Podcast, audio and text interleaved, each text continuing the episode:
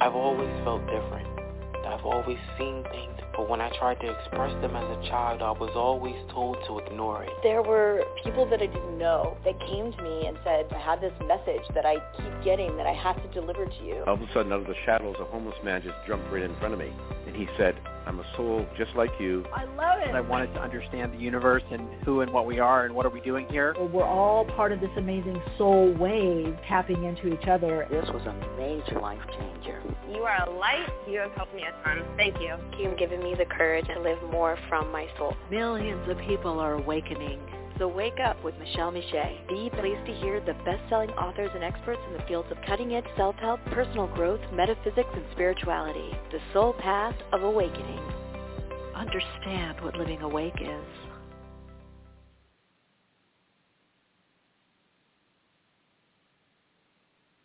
I had myself muted. hey everyone, welcome. Welcome to Awakenings with Michele Meiche. It's great to have you here. Uh, those of you that are new, welcome. I hope you uh, feel comfortable, feel at home, and um, that you will um, decide to subscribe. Uh, speaking of that, subscribing, uh, thank you, thank you, thank you so much, those of you that have subscribed to Soul Insights and Tarot, uh, my YouTube channel, and also Awakenings with Michele Meiche podcast on YouTube. I really appreciate it. And also want to thank those of you that have left um, five-star reviews on Apple Podcasts and Spotify. Um, you know, and I hear a lot of creators say this, and I so get it. If you don't like something about the podcast or want just email me, awakeningspodcast at gmail dot com instead of leave. Now, I'm not saying anybody's left nasty reviews. Some people have said, oh, back a few years ago, oh, I, I hear Michele making tea in the background and or the sound.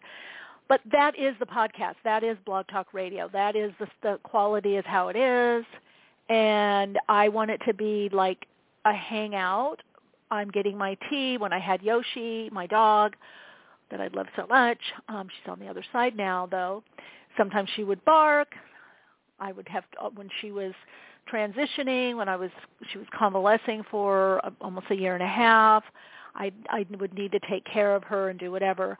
I like that. I mean, that was one of the things I did like about the pandemic was that whether it's podcasts or newscasts or you know regular TV shows even had to have Zoom with the dog walking in and out. Uh, people didn't dress up as much, but I like that style. I have never liked the overproduced style, even in my music. Um, although I can appreciate it, and I know people. I have a lot of DJ and musician friends, and they're fanatical about sound. You know, the, the adjusting the sound, the type of speaker, you know, the type of wires you use. I mean, I get it. That's a thing, but that's not my thing. So anyway, I just because I really want to expand. You know, I've been doing this podcast for quite a long time, and I don't ask for much or anything really in return. But and I know it's usually people that don't, um, you know, aren't regulars or whatever but it just I don't know, it's just it's so interesting to me about people that are really creative. People that are really creative tend to want to support and inspire, you know, and and have less kind of I don't know, I guess they're less trolly, I guess I would say. So I would say if you feel like if you are a troll or, or on the trolley side, tap into your creativity. You know, it takes a, a lot to do things uh, you know, in this world, and a lot of us are balancing a lot of things, you know.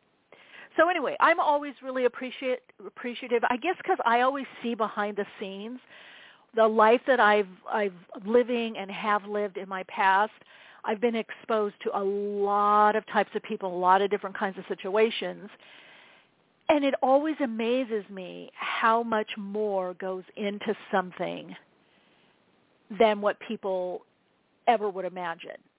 And even something that looks so simple, it's like, oh my God, that it, whether it's learning or schooling or the knack or somebody is balancing or managing so many things, you know, in the background, or they're sick, they're dealing with, you know, some kind of chronic illness or something, or recuperating, or they're, they're, you know, their marriage is crumbling, you know, or they're in a highly abusive relationship and they just have to show up. So we really never know what it takes for someone to do what they're doing and what their process is. I always like to think about that, you know, when people show up, even when I get critical of people. Now, I'm not really the type, um, except on this podcast because I do to call people out unless I see things going down like a, a direction that is unhealthy you know, or, or harming people. If I see something within my related field, then that's part of what I do. That's, I mean, as a commentator in that aspect, I will say, which leads me into our topic today, uh, well, no, I'll be getting to that, then I will speak up. But if someone is trying to do something uh, self-expressive or creative, I always just think, okay, just let them try and and find the good in what they're doing and and focus on that. Unless you want to have a one-on-one conversation. Because the best way to get something better is is that is that text or that email or that one-on-one conversation of have you tried this or have you tried that or what about this the trolling really doesn't work most creators yeah dents your ego for a bit and then you just move on because it isn't really done in the spirit of, hey, I really want to help you, you know, or I like what you do and I want to help you make it better, you know. Um, or if you the trolley ones, what are you doing? How about you offering to help, or what are you doing to help humanity or the world or yourself? That's what I would say. Uh, anyway, gang, I, I digress, but I, I've just watched, been watching some YouTube videos, and I've just heard some uh, creators. There's a reason it's called content creation, and I've heard some of the creators say, uh, you know, and it does help. It's like getting those subscriptions, people subscribing or liking. All those things help. Obviously, the algorithm, but they help keep the inspiration going you know, and I get it. If people are in dead-end jobs or they feel their life isn't going anywhere, you could be a bit snarky, and and you know maybe instead of looking at yourself, people want to, you know, burst somebody else's bubble, you know, pop their balloon, so to speak. But it's just interesting. I've been watching some videos, and uh, the and the creators are saying the same. And I'm like, gosh, it really is a thing. Um, you know, some have even said, you know, just. Uh, leave five stars or don't don't review at all you know because they're trying to do something in the world and i know here's the deal the bottom line is and this is i think what happened also when we look at the, what happened in 2020 right when people don't feel empowered in their life they look to take other people down. That's their little level of power. Like that's what the cancel culture is all about. It's usually people that feel very insecure or they feel, you know, life has done them wrong or they're not recognized enough. And it's really from a victim mentality to try to take someone down or, you know, deflate them is really coming from that victim mentality. Anyway, we're going to be seeing a lot more of that because pe- I feel like people with the soul energy coming through and, and us moving more individually and as a collective into soul alignment, we get these lower level or lower octaves of soul expression, right? And you've heard me talk about it on the podcast. Everything has, you know, a low octave, mid, and high, you know, and, and, and it's all contrast. It's all needed. Just like in music, we need some distortion or dissonance. Dissonance creates change. It's just how much. I mean, we're never going to get a 100% resonance or harmonization in anything uh, because to persist in life, there has to be some dissonance. Otherwise, it, it's it's as is as it goes. It's subsumed back into the the universe. Um, and you can do this. You can test this out by getting a metronome. I used to teach show this in my um, meditation courses. I would teach. Uh, at Agape Spiritual Center. Uh, it was shown to me a long time ago, so I wasn't like the brainy one that figured it out. But I, I think like in the mid 90s, one of my teachers, I saw it somewhere. So if you take a metronome and you turn it on, it has to be the stick one. I don't know if it works digitally. And if you clap, so in other words, if something has 100% harmonization or 100% rep, re- resonance, that means it's totally duplicated. It will disappear, or you won't hear. It'll just right. So you take the metronome, you turn it on, and it's it's my metronome sound. Can you hear it? And you clap, and if you clap at the exact same time that the metronome clicks, you will hear no sound. It's pretty trippy. Pretty trippy, gang. Pretty trippy. Um, anyway, let's see what's in the chat. Oh, and by the way, uh, if you want to listen by phone, three four seven five three nine five one two two is the phone number. Three four seven five three nine five one two two. And if you have a question or comment or you want a reading, please press 1. Um, let's see, yeah, and then we will be getting to questions and readings and all of that. Um, I just want to touch on something because I've had a lot of questions about this. I, I have on and off from the year over the years, but lately I've been people have been talking to me a lot, whether they're you know my personal private clients, uh, workshop, a Patreon. Uh, a couple people have left comments on my soul insights and tarot. I'm trying to move out of fear. I'm not manifesting because of fear. And I really want to clear up a misnomer because I know a lot of people right now are going into high gear with manifesting, and which just simply comes from the French word manifest to make appear, right? To make visible what it is you dream of or you want. A lot of people are reinventing themselves their life recreating however you you know have a bigger vision however you want to put it. And that is really the call right now in the universe is for this recreation at a new level at a more soul connected level. And a lot of people bump up into the idea of worry thoughts and fear. And i can tell you as a therapist and as a hypnotherapist a counselor and a hypnotherapist uh, as a metaphysician and a esotericist, a occultist, a spiritualist. I mean, I have a lot of training. It's your fleeting thoughts because there's thoughts that go around all the time. I mean, they can be debilitating. Chronic, divisive, or negative thoughts can affect your health. Chronic, that's the key. Chronic, chronic mental emotional states not the fleeting or a depression here and there, or you get down or you get depressed. It's totally natural. Same as fear. Fear is a natural, you know, human state of being. Uh, not even human, just human, animal. It's it's, it, it's really. Um, it's also a way of navigating. It's a way of interpreting. It's a it's a protection.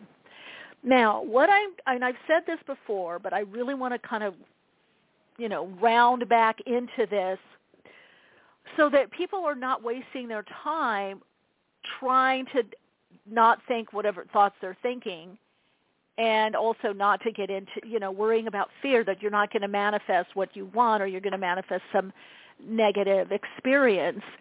Um, you know, because you have you have fear, you know, or for some people, a lot of people, fear of poverty or fear of not having enough and I've seen this also a lot with readers on YouTube, and I, that, that's another reason it's coming up for me because I'm like, oh God, that's not the reason. You know, those of you that are tarot readers, it's like getting the Eight of Swords, and people say, oh, you're restricting yourself, but no, Eight of Swords can sometimes be you're in a restrictive situation. Sometimes you are in a restrictive situation, and it's no quote unquote fault of your own. It's life circumstances. It's what's happening in life because what it does is it, it skews life the interpretation that if everything is going as you want it and you're riding a high then you're higher vibrational. You're high vibe. You're you're the you know you're the ish you know you're you're the you're the man you're the woman you're the boss you have it all down you're doing the the the, the spiritual thing or the successful thing. And on this earth plane, not only we live, it's contrast. There's highs and lows. That you're going to have times that are challenging or difficult. You're going to have tragedy. There is going to be death, folks. There, things are going to die. People are going to die. Something's going to end and something's going to begin. So that skewed thinking actually keeps you from using the natural cycles, whether you want to call it, you know, seasons, you know, your biorhythms of when you're up, when you're down, when is the best time for you to do your work, and that could change over time. I know for me, I'm finding if I am not getting things done earlier in the day, it's not happening. And I used to be a major night owl, and maybe I will again. You know, um, I can be a night owl, but I'm not wanting to work. So you have to kind of find your own narrative. What's your own story of how things, you know, unfold? So I would say, yeah, heal the fear. You know, because we're always we're always manifesting. It doesn't matter. We're always creating. We're always reproducing. We're always regenerating. The level you want to experience from within your situation or circumstance is up to you. But that it doesn't mean that if you have fears of lack or not enough that you are not going to then manifest. That is such a and I I got to tell you some of you already know this. I was a model, a very successful model, actress. I've had a couple of consulting um I had a, a business. I have been around extremely extremely successful people whether multimillionaire, billionaires, aristocrats, a lot of them have a lot of fear.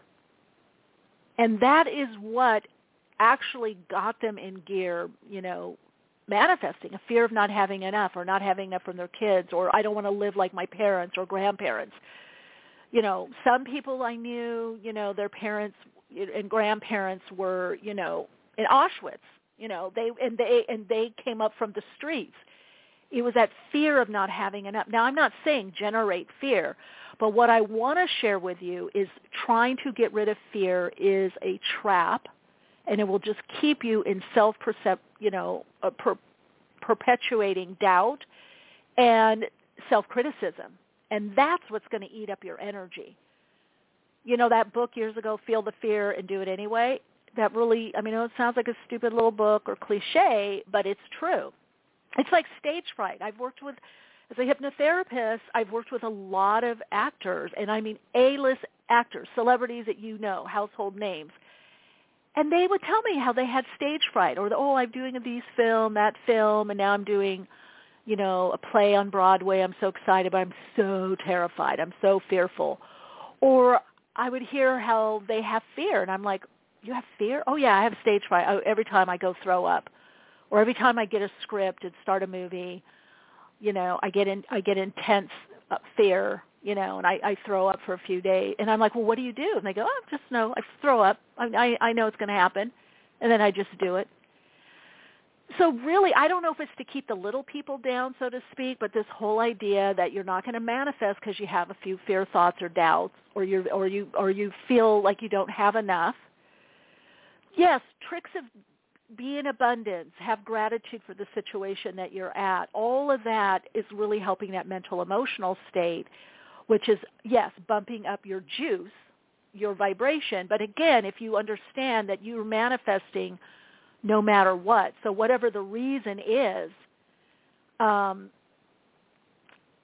you know, I, I'm just even thinking of some of the very high profile people I, I worked with and, and some of them were extremely what's the word suspicious. They were very um didn't trust a lot which is a form of fear. And they would put you know surveillance team on people friends business associates girlfriends. Well, i think they just want me for the, my money or they're cheating on me. You know so I, i'm just telling you guys just get out of that that rabbit hole um, this is one of the reasons I have my transforming fear into creativity. You can get it on my website or uh, you know or iTunes or because you what you do with the fear is you begin to transform it, and that's what I have seen by people that are uh, very high achieving is they don't try to get rid of the fear. they use that energy. Same with the stage fright. Same with the. Uh, I remember years ago knowing, um, and sometimes I don't name names because I don't want to call people out that I've known privately, but a very successful skateboarder who had a really bad injury, and I'm like, I, I would have been just done. And I, I don't even remember what the the skateboarding um, trick was, but he's like, no, I'm terrified to get back up, but I just got to do it. I know if I wait too long, I won't be able to do it. So I think when we start shifting, like, okay, I'm going to have this fear. It's it's human. It's natural. Maybe I have a lot of it right now. Maybe I do see lack more than I do in my abundance in my situation. I'm feeling that lack. Then what does that motivate you to do? Use it as an inspiration or a motivation. You can also get my Transforming Fear into Creativity. Go to soulplayground.life. I think it's in the Soul Path Tools or Soul Path Support. Um, but starting, I would suggest just start changing that dialogue about what fear means to you and how are you getting caught up in trying to change the fear or a negative thought because you can outcreate it if you just let those whatever it is and that's the that's the premise of tapping. You know there's a part in tapping even though you know even like even though i have this fear i am moving forward even though. So trying to fix something that is a natural human state and trying to control it is actually going to that's what's going to diminish your energy. That's what's going to make your juice less, you know, your your soul juice, so to speak, your your spiritual energy, your spiritual juice, your life force animating energy. That's what's going to deplete you rather than using that to motivate. You know, and I share this because there's so much misinformation about you won't attain such and such because you have fear or you're living in fear.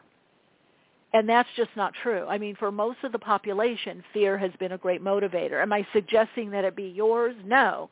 But what I am suggesting is that you don't try to fight it because how has that worked? It's probably not worked well for you.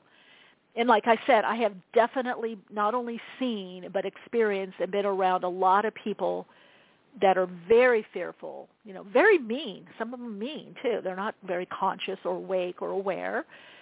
And they're living, you know, as my one of my teachers would say, metaphysical teachers, rage the life of Riley. They're they're they're living quote unquote the life. Now, is it the quality you want? Maybe not. You know, maybe the, maybe their emotional attitude you don't want that. But that's not what we're talking about here. We're talking about not getting into overly being self-critical and self-judgmental because you have some kind of fear or you have a perception about your circumstances. I would say leave the perception and focus on what it is you want leave the perception. The perception is just going to be, unless you keep animating it. If you keep animating it, then that's where your energy is going. That's where your attention is going. And then that's where your energy is flowing. And that's why I'm suggesting overly focusing on your fears um, put your energy there. Now, if it's debilitating, that's something different. Because I work with quite a few people that have um, debilitating fears or phobias, which is a bit different than a you know a fear of not having enough. Um, as a hypnotherapist and, and a medical hypnotherapist, working with you know anxiety reaction, but what and what not only hypnotherapists and holistic health counselors or practitioners will tell you, but also psychologists, um, is that what perpetuates the anxiety reaction or the panic attack is the fear of it and the, and, and and and not just allowing it. Do you see what I'm saying? It's the trying to stop the panic attack or anxiety reactions. To, it's the trying to stop it and control it or make it not happen is what actually contributes it to it happening more consistently, more frequently, and in a more you know intense, let's say, way. So again, it goes back to where you know how what where are we putting our attention and, wh- and what's the judgment about it. So there are ways to like release anxiety and make those symptoms less uh, reoccurring and less intense. So there's ways to alleviate and then finally ameliorate them. Um, but one of them, a very important one, is not to try to control it, to let it go through its cycle. And we could look at that as the little self that has more fear, is how can we let it cycle through its fears and move it into some kind of positive or life affirming is even a better phrase, life affirming transmutation of that energy. And that's what I teach in transforming fear into creativity. That process, um, that inner work, um, is how do we tr- use that energy? How do we transmute that energy? Just like anger, there's nothing wrong with anger. We don't chronically; it can be very debilitating but if you have anger, how can you channel it? If you have fear, how can you channel it? Do you see how much lighter that is instead of judging? Oh God, I can't believe I have fear or I'm in lack, but I really have abundance. But I but I really feel the fear because your subconscious mind is that's what's going to it's going to respond to what your actual state of being is. So if you are in a state of fear, it's better to to uh, work through that, align that align yourself to what you're feeling and going through and then begin to channel that energy. So that's my little sharing for today, answering some questions that people had about they're not getting ahead because they're in fear. No, that's not the reason your your goals are not happening in your dreams. Now there's many reasons. I could get into the, do a whole podcast on that. You know, is it really aligned to your soul for one? You know, is there something just off a little bit? Is it the cycle you're in? That's why I read, as I read as a, a psychic, I like to look at cycles. Um, you know, you can look at it through numerology. You can look at it in your astrology. Um, you can look at the, the psychic cycle that you're in. What are you coming out of? And I feel this is going to be very, very, very important in the in this new paradigm is to understand cycles because when you understand cycles you understand energy you understand the currency of life you understand the current. All right? And what's another word for currency? Money. It's all the same folks. It's all the same. So when you start understanding the energetics of yourself and situations you know, the external world, you know, organizations, governments, life itself, when you start understanding the energetics, then you're understanding the currency and where is the current going. And you also begin to understand with that that we're all floating in this together. So if there's a lot of fear on the planet, some of that fear is going to be process through you. Not only your individual fears, but just collective fears can come through, right? Because we're all interconnected. You know, we're in this, if you want to call it zeitgeist or morphogenic fields or resonant fields. We're picking up. We're all these, you know, transmitters, broadcasters, transponders, transmitting, you know, and picking up the signal, putting out the signal. But what do you do if you don't want that signal if you have a different signal going on, you can change the channel. You can get on a different, you can just redirect your energy, not bypassing. If it's your fear, be, be with it. You know, deal with it, connect in with it, tra- you know, transmute it, use it. But if it's someone else's fear, you don't have to take it on.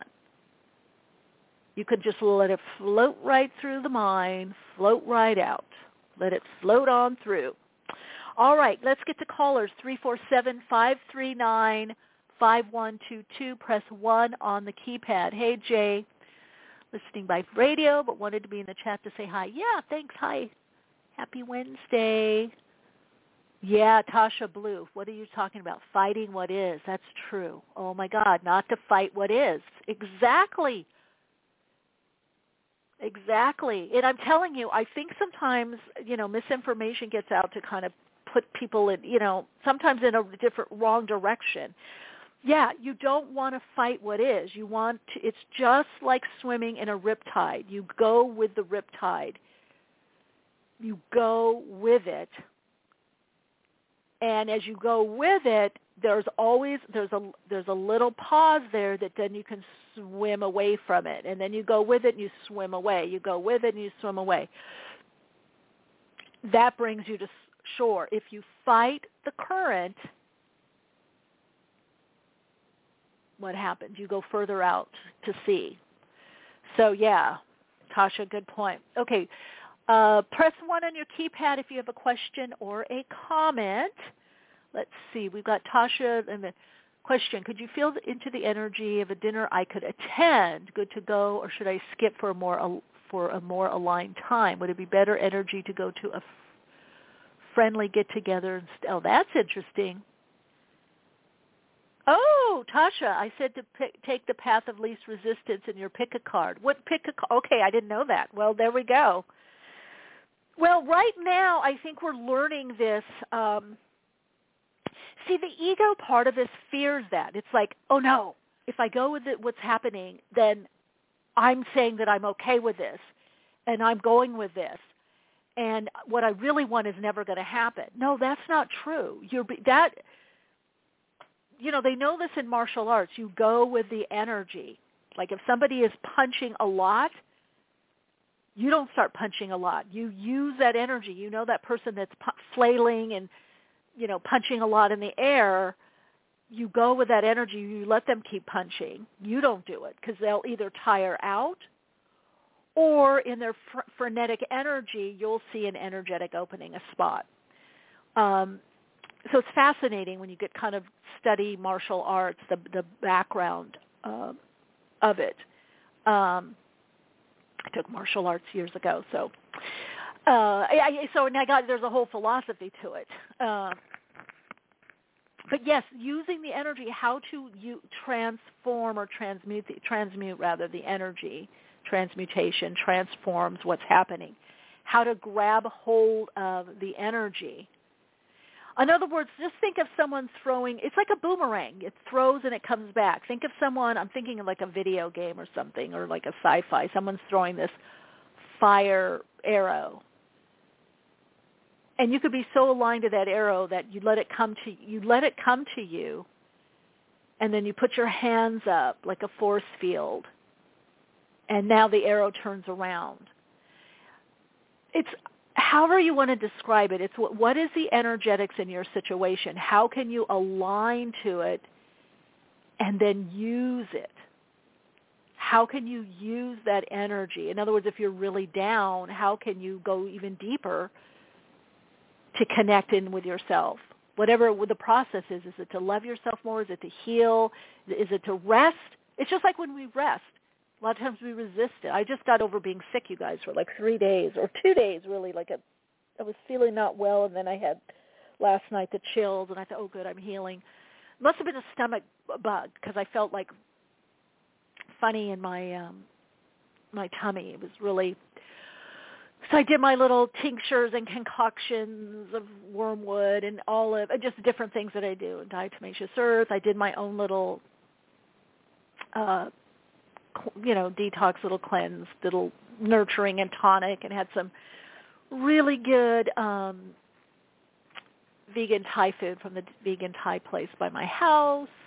Extra spicy to move things through, nice and warm and healing, and with this red rice and um and then just last night the chills came on. I thought, okay, we're healing now. And did the ice pack on the head and lots of blankets.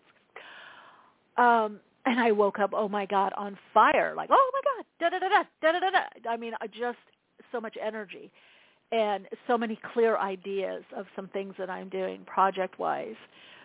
So sometimes the deep dive is is really healing, is really helpful you know? So tasha you're right. The path of least resistance. How can you connect into that? And it doesn't mean you're agreeing to whatever it is or you want to stay there. It's just you're going to utilize the energy instead of fight it. You're going to find the way to tap into that energy. And once you're in that energetic current, then you can start bending it and moving. You know, you can start using the energy. Um, oh, it was two weeks ago. Okay, the pick a card. Well, very cool. Okay, Tasha, I'm not understanding your question. I would say do what you feel most aligned to. It sounds like you want to redo the um, the get together. It sounds like you want to redo the get together.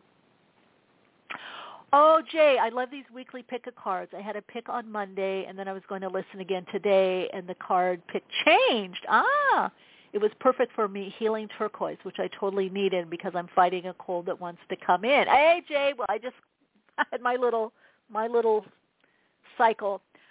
Oh, by the way, those of you that um, the pick a card for October, I, I'm doing okay. I'm going to do at least the monthlies, the ones for the October, the ones for the the month. I am doing one for YouTube, and then I'm doing an extended on Patreon, so that people, because I I like to do a deep dive. I may do one other one that has an ex, one other pick a card that has an extended, but for now I'm I'm I have the time. So the October one it's all edited. I just have to put the timestamps in. It's already up uploaded. Um, it's late because I didn't want to overly push. I was getting sick, sickish, low energy, and I felt something coming on, and it did come on, but it didn't get as bad as it could have been because I went with the energy of my body even though I had so many things I needed to do, I needed to get stuff for this workshop I'm doing at the end of the month. Every there was, and everybody was waiting for my content. My, my people I work with, are you sending that? When are you sending that? We need. To, we're going to do the mailing. Do you want me to do it now? And I just went. If I don't, if I push, it's going to be worse. I'm going to just go with this energy. And um I always do love a good fever though. When you have a good fever, and I don't get them all, the time, but a good fever cleanse it really cleans out things. And years ago when I, I hardly ever got sick, um and I don't necessarily get sick that much, but I remember going to my holistic Dr. Gruen, holistic health doctor, and I had started getting sick a little bit and he's a medical doctor, but he's also holistically trained, and he does um, I think he does homeopathics also. But he's into longevity and whatever. He's he's pretty amazing. But anyway, he said, no, your body getting sick every now and then is actually good. It's actually a cleansing. It's actually clearing things out for you. So um, to get, you know, sick once in a while is actually healthy. Um, okay, callers, I'm going to get to you, but now that you disappeared, three four seven five three nine five one two two. Press 1 on the keypad. Oh, Tasha in the chat, Tasha Blue, I would make it easy for you is what I'm getting. I feel like you need, let me go back up. I don't know what the question is. Could you, um, I would skip for a more aligned time get together instead. Yeah, I, I think you get your energy up. The fact that you're asking this question is kind of um, telling me you're not ready for it. So there's nothing wrong with being more prepared or ready for something, more aligned to it. Does that make sense, Tasha? Tosh Blue? Okay, thank you. Yeah. There's sometimes um, Oh yeah, is it feed a fever, starve a cold? I had a small fever, then went away. My sore throat to my head. Uh, oh my God, Jay! I started having the sore throat, but then I did old school Chloraseptic and rested, and then I did lemon, lemon with some. um Well, I'm doing right now. What am I doing? Yerba mate with um, a little honey. I did lemon, I think, with a little bit of maple syrup, but then the thing went into the the stomach feed a cold. I think it's feed a cold, starve a fever. I don't know. Feed a cold, starve a fever, starve a cold, feed a fever. I don't know. Somebody Google. I don't remember. Um, I remember I didn't have. I I I was really hungry. Had my um, uh, Thai, my Penang uh, curry. I had the leftover that, but I wasn't that. I was really hungry. I ate a little, and then was like satisfied. I wasn't hungry at all, and I was like, um, going to lose a couple pounds in this scenario too. That's good. So I don't know. I don't. I don't know. I wasn't hungry. I don't know. When you get sick, you're not as hungry, right? Who knows? I think doesn't it go from maybe the cold to the flu? You know, there's different stages as it cycles through. Oh yes, Jay in the chat. Tea with lemon, yeah, and honey. Yeah, or what I do is I take honey. Usually in the morning, I I start anyway when I first wake up. Um, usually a little water or or um, lemon and water. And I find if you're, I'm feeling a little sickish or something or sore throat, I will do uh, hot water with lemon, like a lemonade, and then I'll either do a little bit of honey eh, or a little bit of maple syrup. If I sweeten, now that's if I have a throat thing, I'll sweeten to coat it. If I don't have a throat thing, like if if it's just getting up on a regular day for me and I do the lemon in hot water, I do not put I usually do not.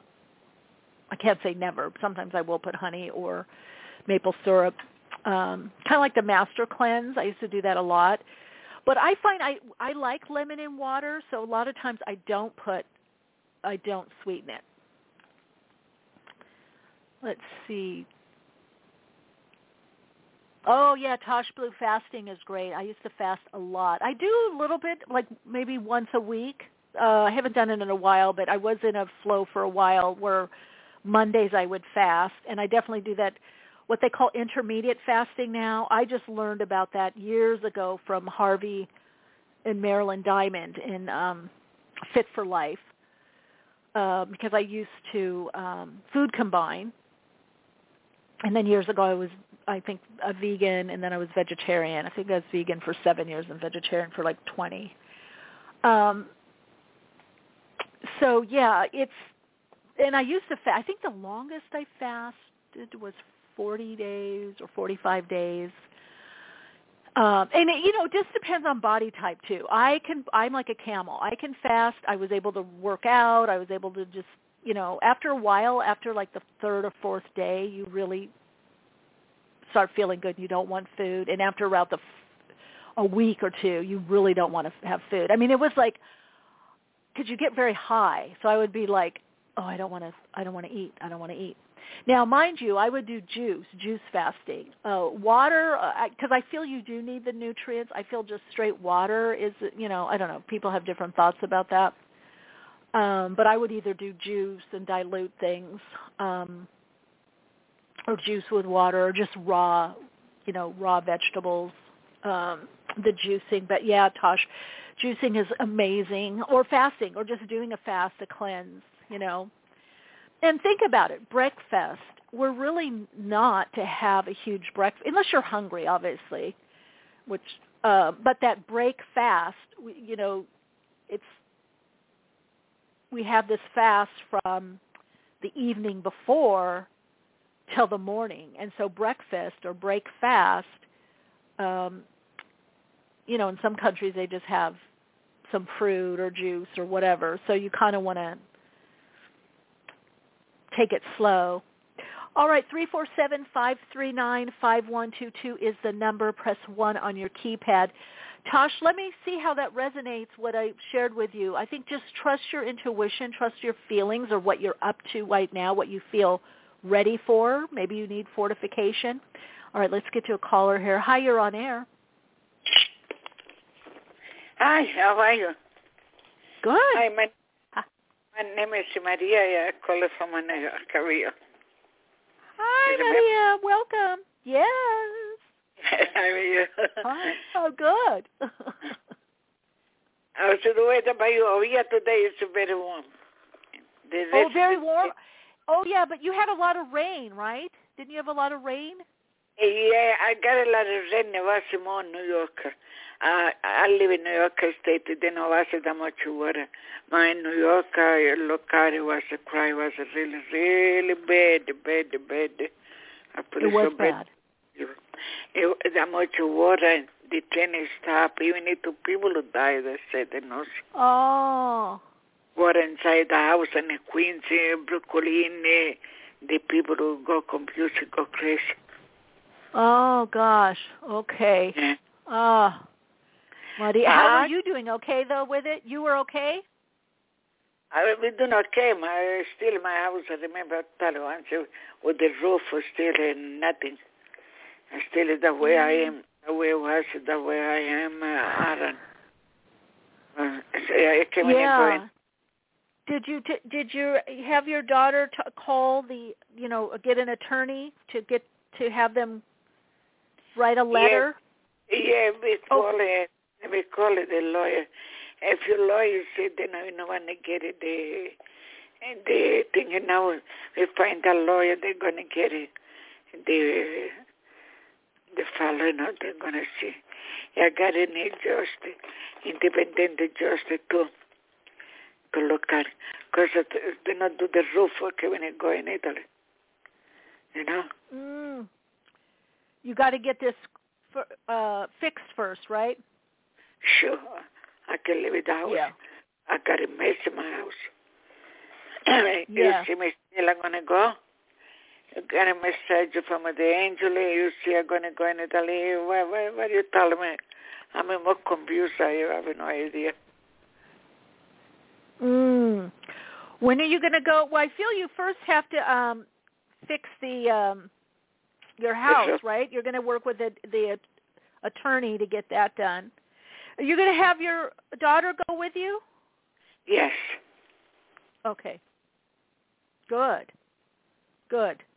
So when do you want to go? When do you want to go? I, I want to go soon to do the roof. I got the suitcase ready. I was supposed to go September. I in and make a ticket. Uh, maybe I want to go on the end of this month and the beginning of the month. I, I don't know. What do you think? Are You want to go the end of this month? On the end of this month and the beginning of the month. What do you think? Oh, let me see. Let's the best time for Maria to go the end of this month, beginning of next. Right. Oh, I okay. Let's see. Let's see to go in. I think next month. You thinking next month to go? Well, you it's up to you. It's up to you, but it uh, it shows that that's a better month. You have family there too, right, or friends? There's yes, some people yes. there. I got a, yeah, yeah, yeah. I got a family over there. I got a relative a cousin. and Yeah. Okay. Okay. Yeah. So, and is your daughter going to go with you? Yeah. I want to live there for months. What do you think? Oh, nice. Yeah. Why not? It's up to you. Yes, why not? I think that sounds great. Yeah, me too. Say I like to stay there, you know. So come and see me. I wa- wanted to buy. Oh, I'd love to. Well, I plan a trip next year. So, And next year I'm going to buy. I was looking about to buy a little house over there. They got a beautiful build, a beautiful home. So I buy the house and next year come and live by me. ah, and your daughter is going to be there, right? With yes. you? Yes. Oh, I'm so ha- that's great. Wow. Oh, want I'm happy for you. Nice fidanze over there, nice Italian man. Yes, nice. Send one for me, Maria. Oh yeah, yeah, coming over. Over there you got so many men. yeah. You're Oh beautiful. God. Are there a lot? Oh gosh. More than where I'm at, I think. Yeah. Well, I think Sure. this is good, and you can still, you know, we have people that listen to the podcast um, in Europe, so you can still listen and call in. Yeah. Yeah, of course. I, So, I listen. I can call it over there too. yeah, you can. Yeah, Yeah, I got the phone. I can call you. Why not? Yeah. Yeah.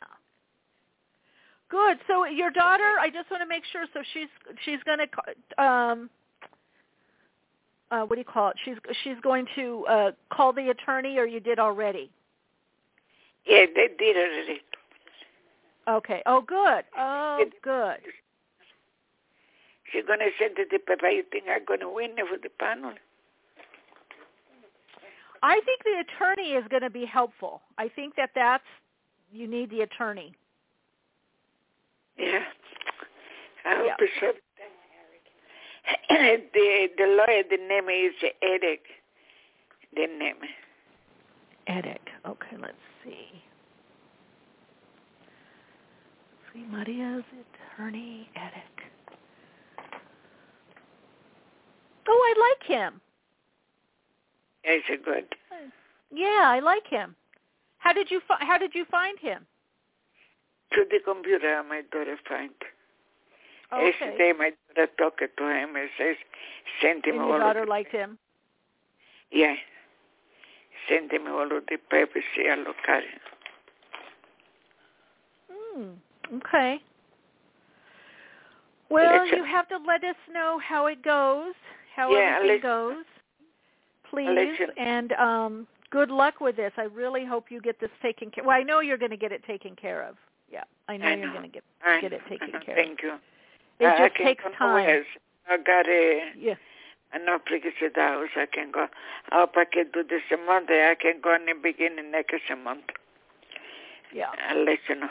Well, I like that you're going to go. You and your daughter are going to go to to Yes. Italy. I like that. I think that's good. I think that's going to be good for you guys. Yeah, yeah, we are so much depressed, so much confused, so much. Uh, you, you don't know what to do. The day come in, we alone. You don't know what to do. You know what I mean? You go crazy. You see that was Yeah. all of me. Okay. Yeah. Thank you. Thank you very, very, very, very much. I love you. God bless. I Love, love you you. too, Maria. God bless. Big hug. Thank you. Bye. Thank you. Me too. We're going to hear chat. Okay. Bye-bye. Bye bye. All right, callers. Cute little Maria. Yeah, Jay. She's Maria. Wonderful being. Jackie says in the chat, I love her. Yeah. Jay says, cute little Maria.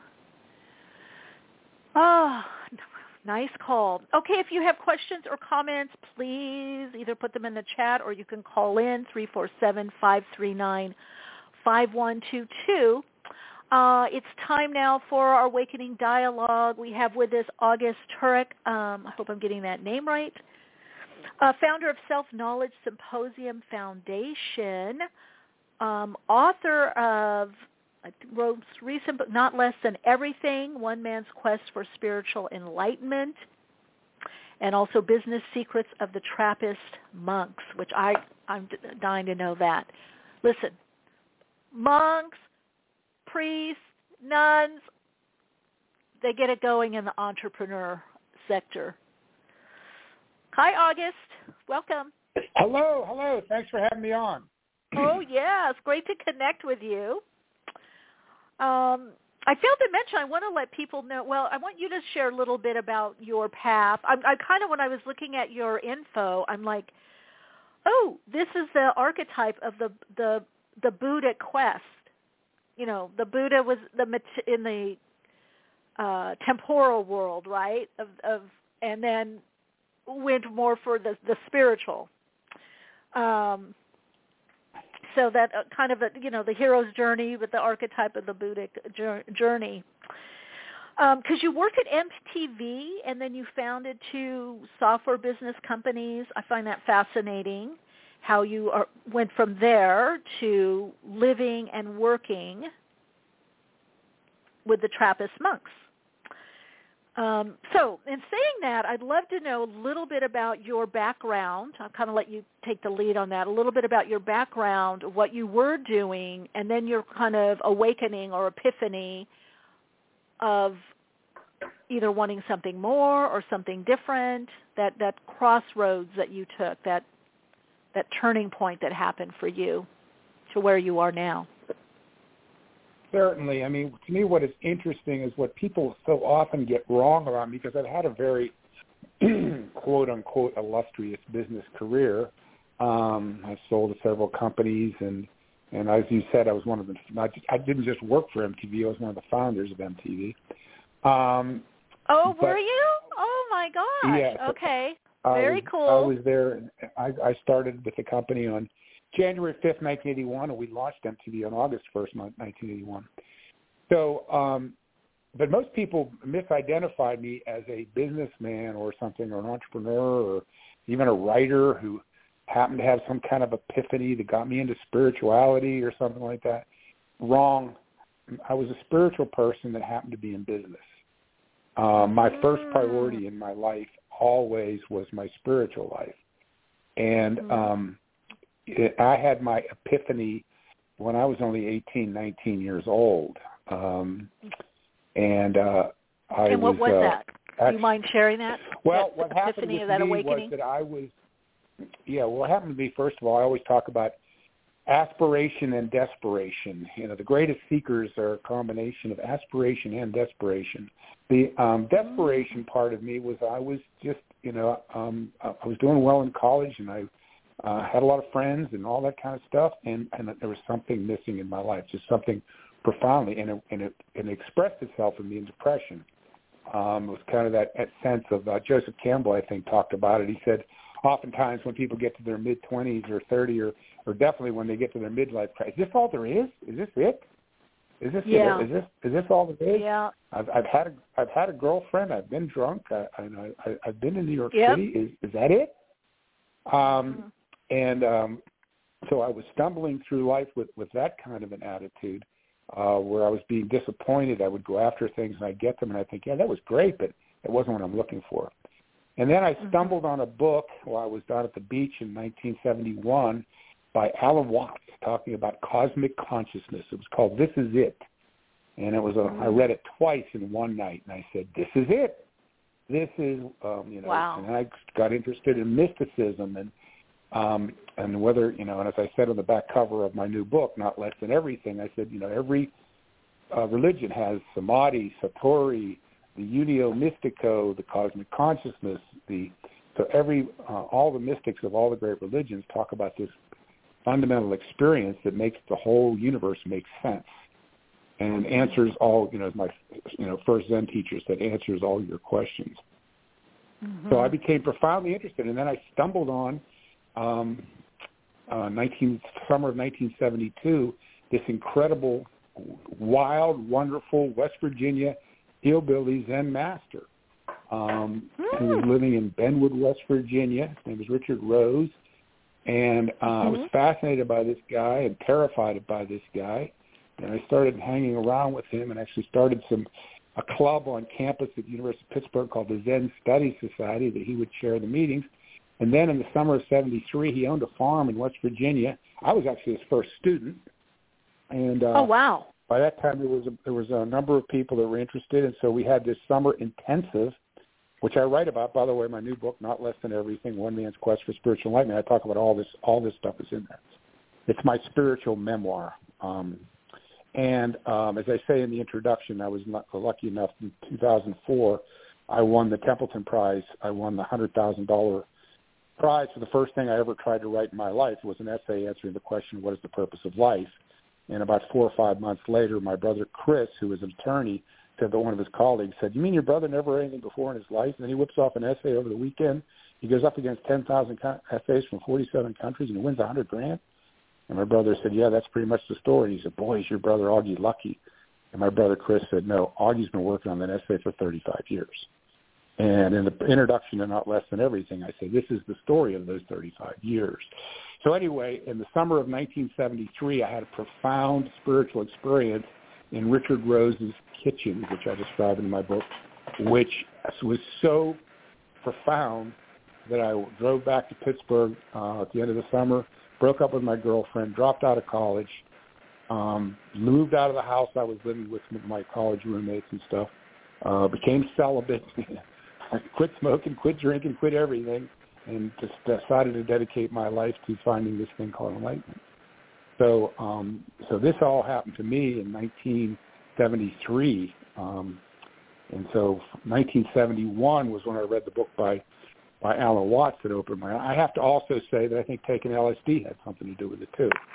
I tried Mhm. LSD back in those days, and that was a revelation to me about the fact that what we take for reality is not really all that there is.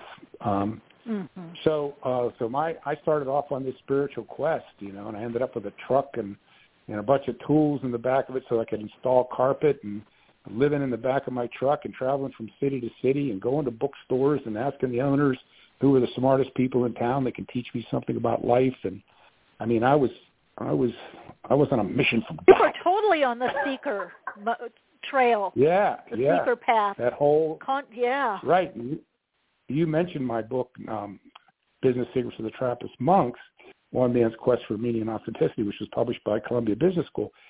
It, ca- it came out of an article, by the way, that I wrote for Forbes magazine. But the um, and I used that whole motif of the hero's journey.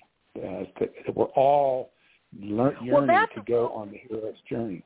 Yeah. When I was reading her stuff, I thought, boy, this you are in that archetype of the hero's journey. I feel with that Buddhist, the Buddha, you know, the seeking the enlightenment and having these experience, and then, you know, re- put, uh, rejecting certain things to, for, on your path so that you can focus Right. on that, you know, self-learning and understanding, uh, awareness and enlightenment. absolutely, absolutely. That was my uh, my my whole life. And even when I went over into business, you know, then I still saw business as a a way. You know, if you want, in my the essence of my path has always been self knowledge, and that's why the um, it's called the Self Knowledge Symposium Foundation. Um, and you know, and that's one of the essential things, especially the Eastern um, philosophies of Buddhism and yoga and things like Zen and yoga. That if you know yourself, you'll know God too.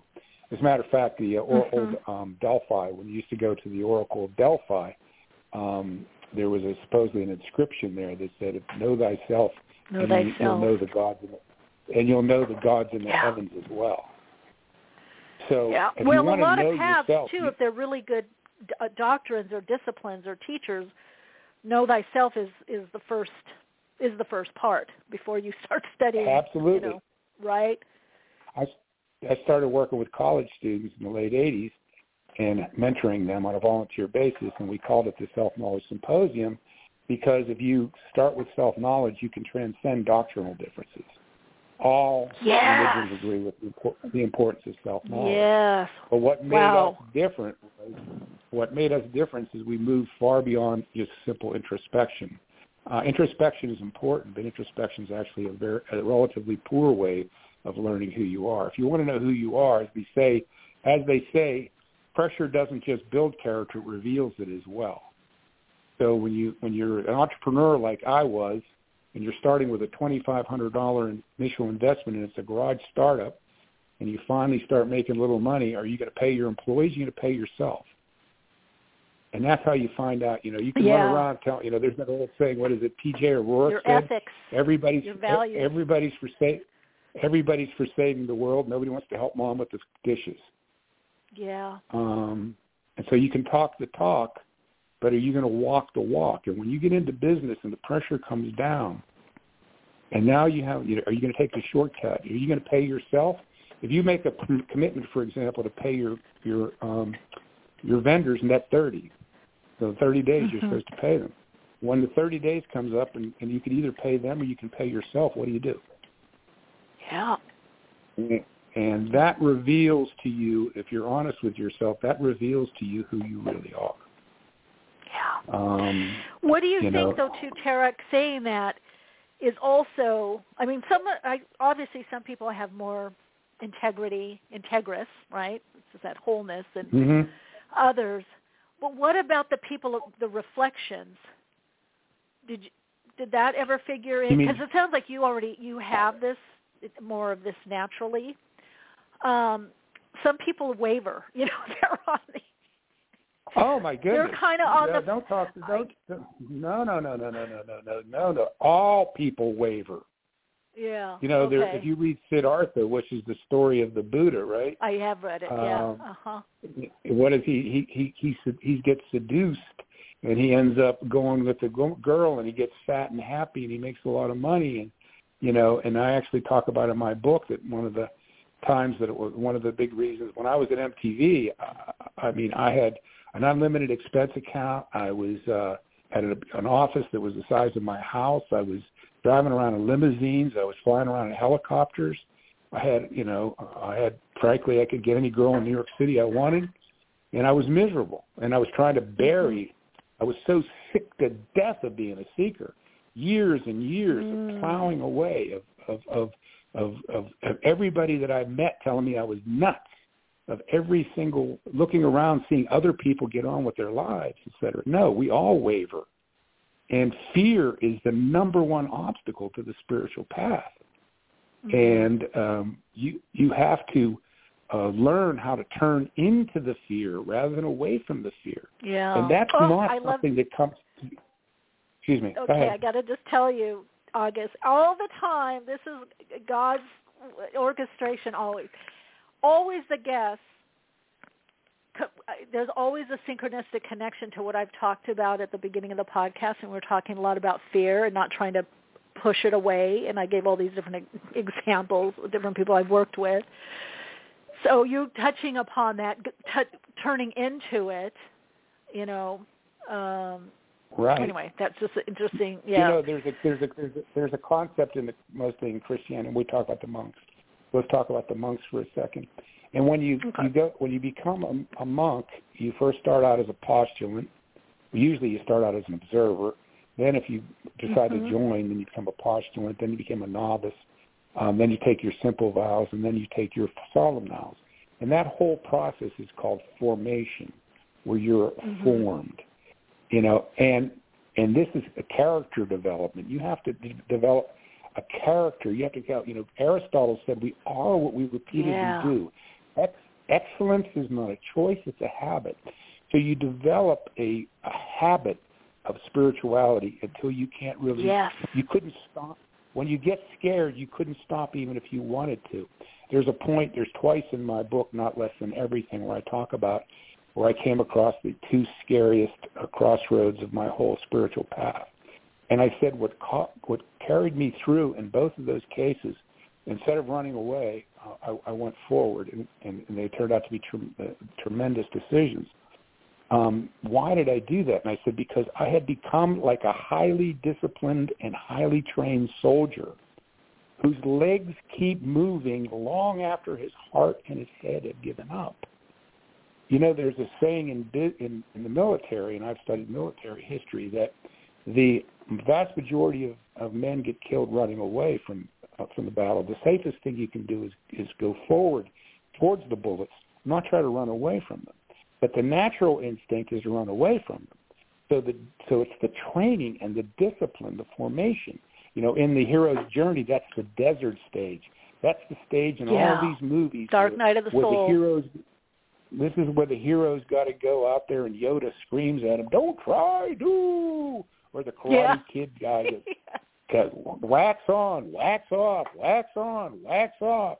Or Neo yeah. in the in the in the Matrix Neo takes uh, you know, Morpheus takes Neo into that room and beats the living snot out of him for for a few days, and then has him dive off of buildings and do face plants, and you know, and this is the formational process. This is the gritty, hard, disciplined kind of stuff that you have to do that's going to carry you through when the SOL happens. You know, when things really hit yeah. the fan, and they're going to hit the fan guaranteed they're go- if you're on a true Always. spiritual life, they're going to hit the fan, and your choice is going to be to run away. But there is, you know, you said it's something natural to me, and there is something that that you know a story I like to tell is when I was like eight years old, seven, maybe seven, eight years, very young, and and I was fascinated by Christmas. So I decided I wanted to go Christmas caroling. I was really hot to trot to go Christmas caroling. Of course, I didn't know how to Christmas carol, but I went around the neighborhood and I got four or five boys in the neighborhood to say they'd go Christmas caroling with me. And then when it got dark, I went around and they all chickened out. And so I was all mm. alone and I went home and I got my Christmas carol book and then I looked around the house and the only flashlight I could find was a great big railroad lantern and I know how young I was because I had to put it on my shoulder. That's how heavy it was. And I went Christmas caroling alone. And I walked up the middle of our street. It was a it was a it was a cul-de-sac, so there was no traffic. Screaming at the top of my lungs, "Silent Night," "Joy to the World," crying my heart out, miserable. Mm. But I did it. And when I got back, my mother was waiting for me, and I was cried in my mother's arms. And when I look back at that, I said, you know, why was I, you know, crying. I said, first of all, why did I do it? Because even at seven years old, I realized if I waited on other people and I let fear, I was terrified. But if I let mm-hmm. fear stop me, I would never truly live. Number two, I was crying because I really sensed, even at seven, that this meant that I was going to have to do a lot of things alone. That people were going to crap out on me um, mm-hmm. when the going got mm-hmm. tough. Uh, there's going to be a lot of people who, you know, the people that I was counting on would probably crap out on me. So this, I think, is the biggest thing that's missing from most people's spiritual path. They don't yeah. go through the formational the formational process. They don't have the guru that screams, "Don't try, do." Um, yeah. They don't. They don't have the Morpheus who kicks their butt, you know. And and mm-hmm. then um, when the when as soon as it gets inconvenient or it gets hard or whatever, then they run away. Yeah. And so that's that's it, you, that's very much a big part of uh, of my of not less than everything, my new book. The book. By the way, I wanted to mention well, that, that right now, not less yeah. than everything is is available. Amazon's doing a special promotion of not less than everything for ninety nine cents for the electronic version.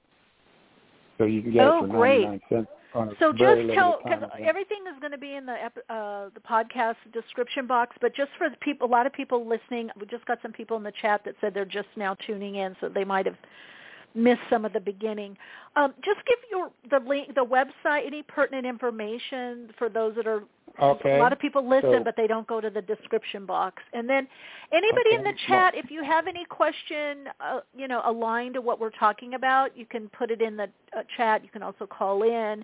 I think somebody had a question, said it, he may have already covered it, but you can just write it in the chat, and I will. Um, yeah. So anyway, my website is August Turak. It's August like the month. T is in Tom. U R A K dot com, and if you go there, you know to augustturak.com. Again, it's August like the month. Turak. T U R A K. One word.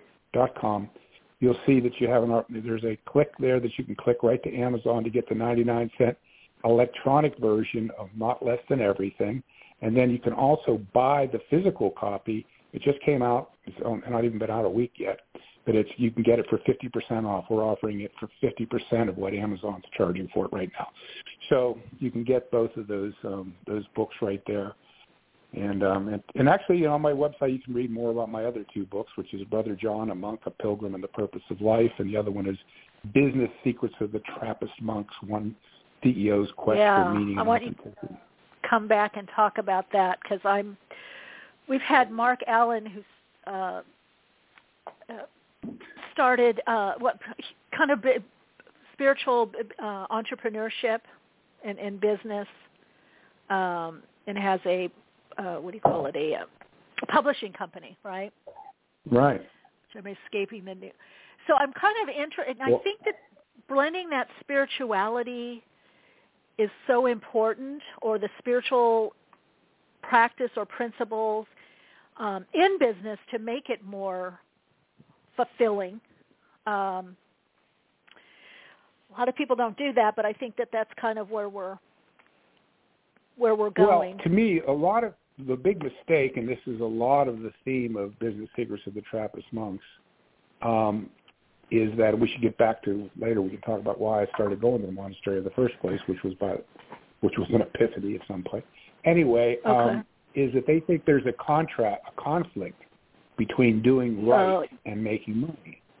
And okay. the, monks are fabulously successful in business, and the way Business Secrets came about is I was just sitting around, um, and I don't know why I started doing it. I just because I'm in a former, I was a businessman, and I said, hey, why are these guys so successful in business? They don't care about business. I don't think they can spell the word.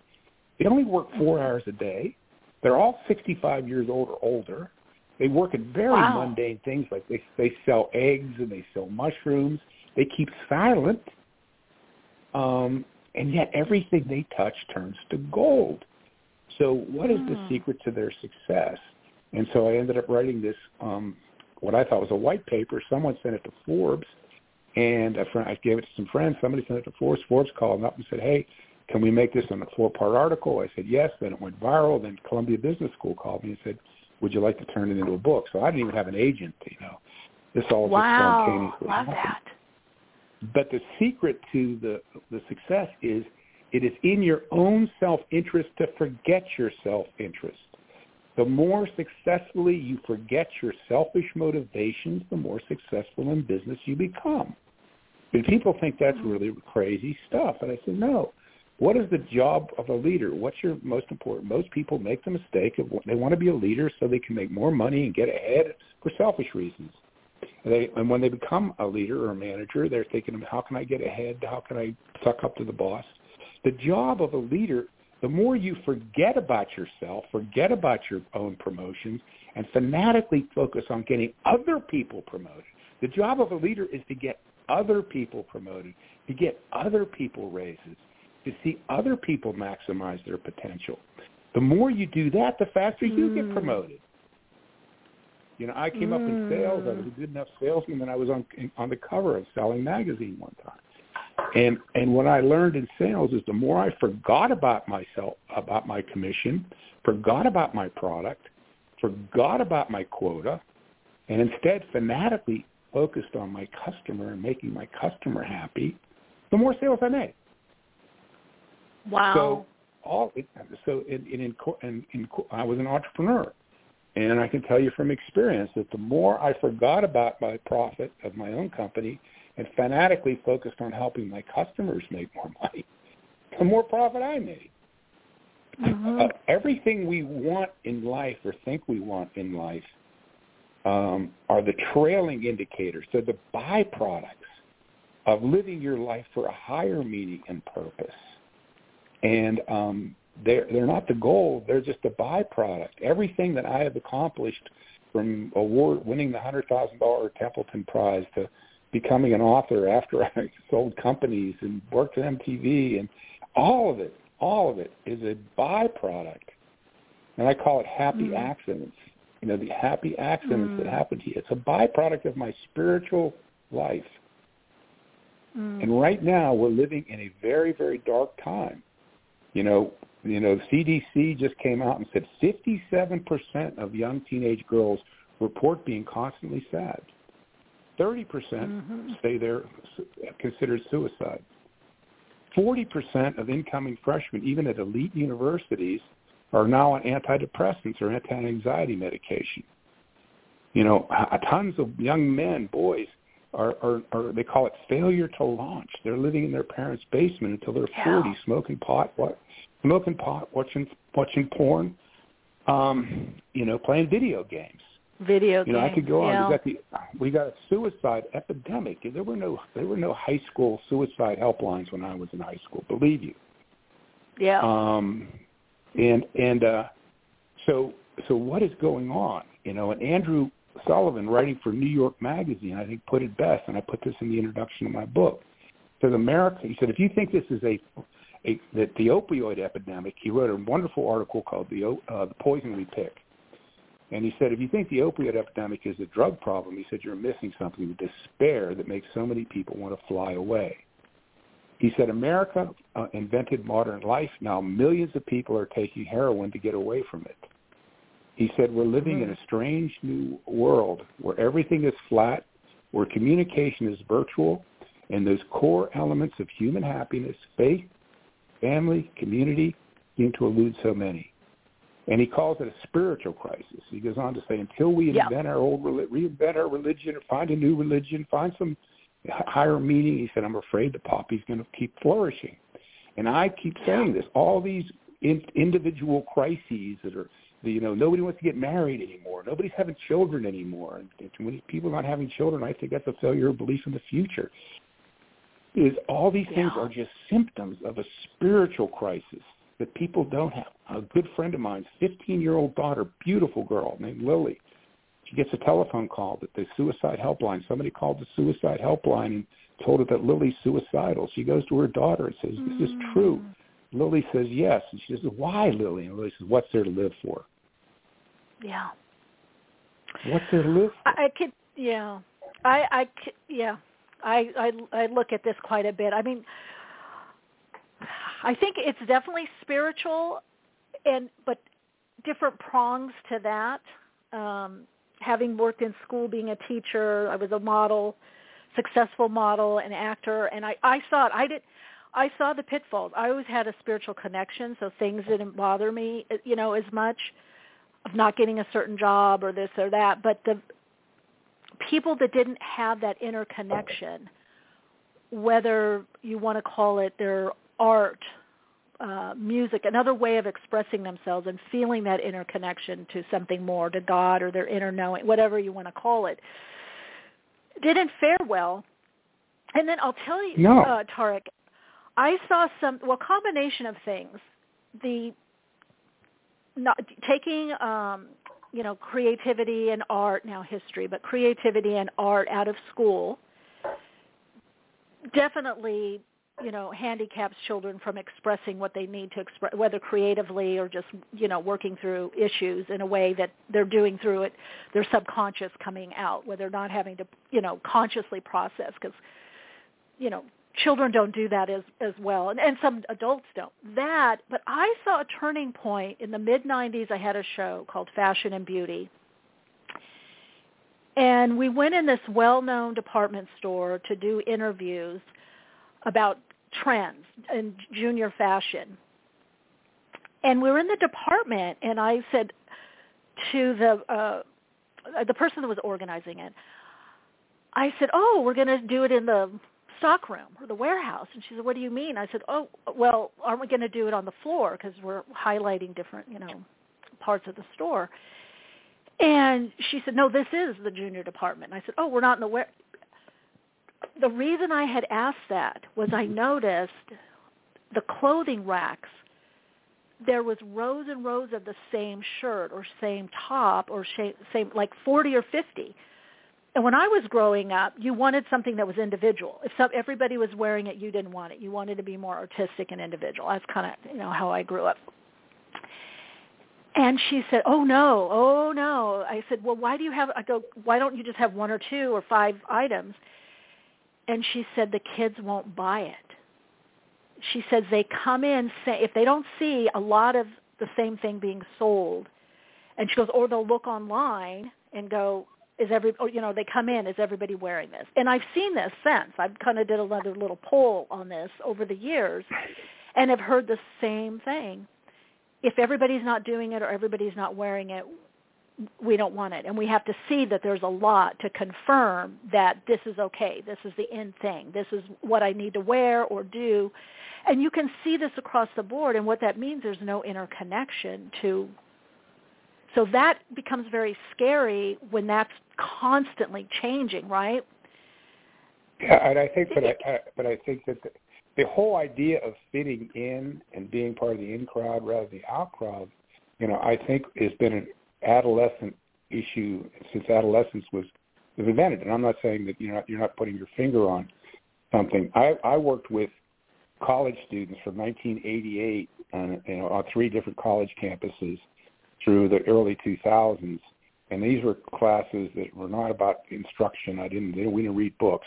I, I gave kids an opportunity to really get down and dirty, you know, about what was really and I and I saw, and to me the three things well, you know, I'll even start with uh, um, with Dean Willimon, who was my campus advisor at Duke University, and he was the dean of the Duke Chapel over it. And he gave a talk. He told me he gave this talk to all the freshman parents, and one of the uh, parents put up her hand and said, "What is the biggest single problem you face with our children?" And he said, "Your divorces." Mm.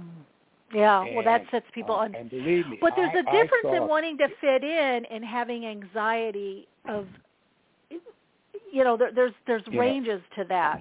When you lose and yourself, I saw, and I and I I saw right? these kids. I saw kids that were that could speak three languages and play the violin like a you know, and have been all over the world and stuff, and crying like babies over over their parents' divorces. The other thing is getting into sex way too young. Um, yeah. And the third thing is lack is a lack of God. That they weren't they weren't yeah. brought up with any kind of religion or any kind of you know. Carl Jung said. See, I think that's the God main, is, honestly, because all those other things change, right, over time. You know, if but if you don't have that inner connection, that's why I'm saying it's a it's a pronged, you know, multi pronged Yeah, but I think there's also been a challenge. Of, I think you're absolutely right, but I think there's these things like divorce is a very is a very recent phenomenon. I mean, um, you go to you know our suicide rate, for example, is off the Richter scale, and nobody yeah. kills themselves in Bangladesh, and they're living on a dollar a day. Um, you know, but they have a very strong family structure and they have a very strong religious structure. Um, really, yeah. In in in Bangladesh, you know, um, and so so where can people really start now that are listening to this, August? That well, I think the I, I think the first thing that you have to you have to do is back in the 1960s we used to talk about go through the the classic agonize and reappraisal which oh, means you okay. really sit down you sit down with yourself and you ask yourself the hard questions. You know, there was a a guy in New York Times. He was talking about the he was he's interviewed because the New York Times did an article about Mepkin Abbey, the monks where I where I go, and he said mm-hmm. yeah, and everybody else that was interviewed said it's so peaceful and it's quiet, it's calm and everything. And he said, yeah, it's peaceful and it's it's it's very loving and all that stuff. He said, but let me tell you something. When you've got nothing better to do than sit on a park bench overlooking the Cooper River for hours on end, you start thinking about a lot of things you might rather not think about. So first and foremost, you've got to think about those things that you'd rather not think about. Is your life working? Are you where you really want to be? Are you the person that you really want to be? Do you have the answers to the to the to the to the deep seated questions that are that, that nag at us as human beings? Um, so where are you? So you do you do a personal evaluation or an assessment. Um, and then the, the second uh, point, which I think most of us, when we do that assessment, we know we're not where we need to be. We don't. We aren't living the life we'd like to li- be be living. We're not the person we would like to be. Um, if the answer comes back yes, then just crack a beer and have and go on your way. But if mm-hmm. the answer is no, then then you start saying, okay, now what am I going to do about it? And when I and when I find that, uh, that that I did during my spiritual path, my book is dedicated to my parents who were both mm. teachers, who drilled into me. My dad was the was a child of of, of immigrants who came to this country penniless, and um, who didn't have much education. But they drilled into my father a value of education. He drilled into his his eight children, and I said, and what that drilled into me was I went looking for teachers. If you are on a, if you think you're on a spiritual path and you don't have a mentor or a teacher or a guru, then you're as bad as the doctor who prescribes for himself. And the old adage is the yep. doctor who prescribes for himself is a fool for a patient. The person who is who is on a spiritual path all alone as a you know is a guru with a fool for a for a devotee. Um, you've got to get agree. yourself a teacher. Um, and then the next thing that you have to have is a community. You can't do this work alone. The number one obstacle is you get is you get lazy, you you get distracted, you fall off the path. The same thing. What would you do if you looked in the mirror and you were 200 you were 40 pounds overweight? What would you do? Well, first of all, you would you if you were smart, you'd start going to the gym, but you would start going with you get other people to go with you because they'll call you up when you don't feel like going. And they'll say, "Don't tell us you don't feel like going. We're picking you up. You're going to the gym with us."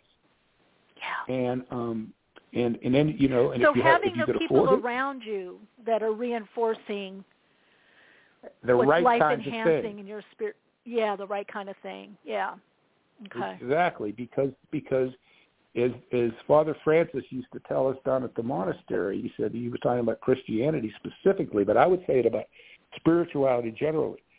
He said there's something countercultural about a spiritual life. You're going against the grain you're inundated with people who are saying that you know whatever problem can't be solved with money can always be solved with more money. Just throw money at it. You need money, money, money, money, money. It's a materialistic culture. It's a radically individualistic culture that devalues community. You know all the things. It's it's a culture that really doesn't you know that doesn't believe that. uh you know, more and more uh, the churches are going empty. We don't believe in religion and spirituality anymore. So you're fighting against um, these these these trends, you know, and um, and so you need the reinforcement of other people to convince you that you know when you feel like you're you know oh, I called it arguments with the world that I was spending all my spend a lot of my energy on my path having an argument with the world. You know, the world was always saying, why don't you give up on this quest? If you were going to reach enlightenment, you would have reached it already. You know, this is a you're drilling a dry hole. You just don't have what it takes. You know, why don't you just get married and rest in the bosom of your family? And then I'd come back and say, no, no, you know, that's just that's just rationalization. You're just trying to get off the spiritual hook. You know, um, you're having this constant argument, and you need other people to help you be a bulwark, or you will succumb. And you'll say, no, you know, I might as well just throw in the towel and get drunk. Um, you know, um, so you need a community.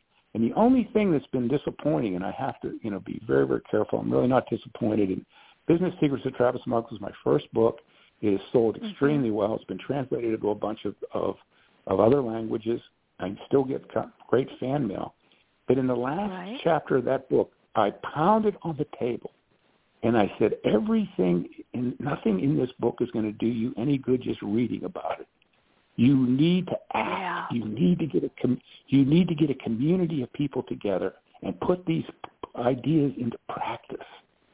And I have never yet had anybody write to me and say, "I read that.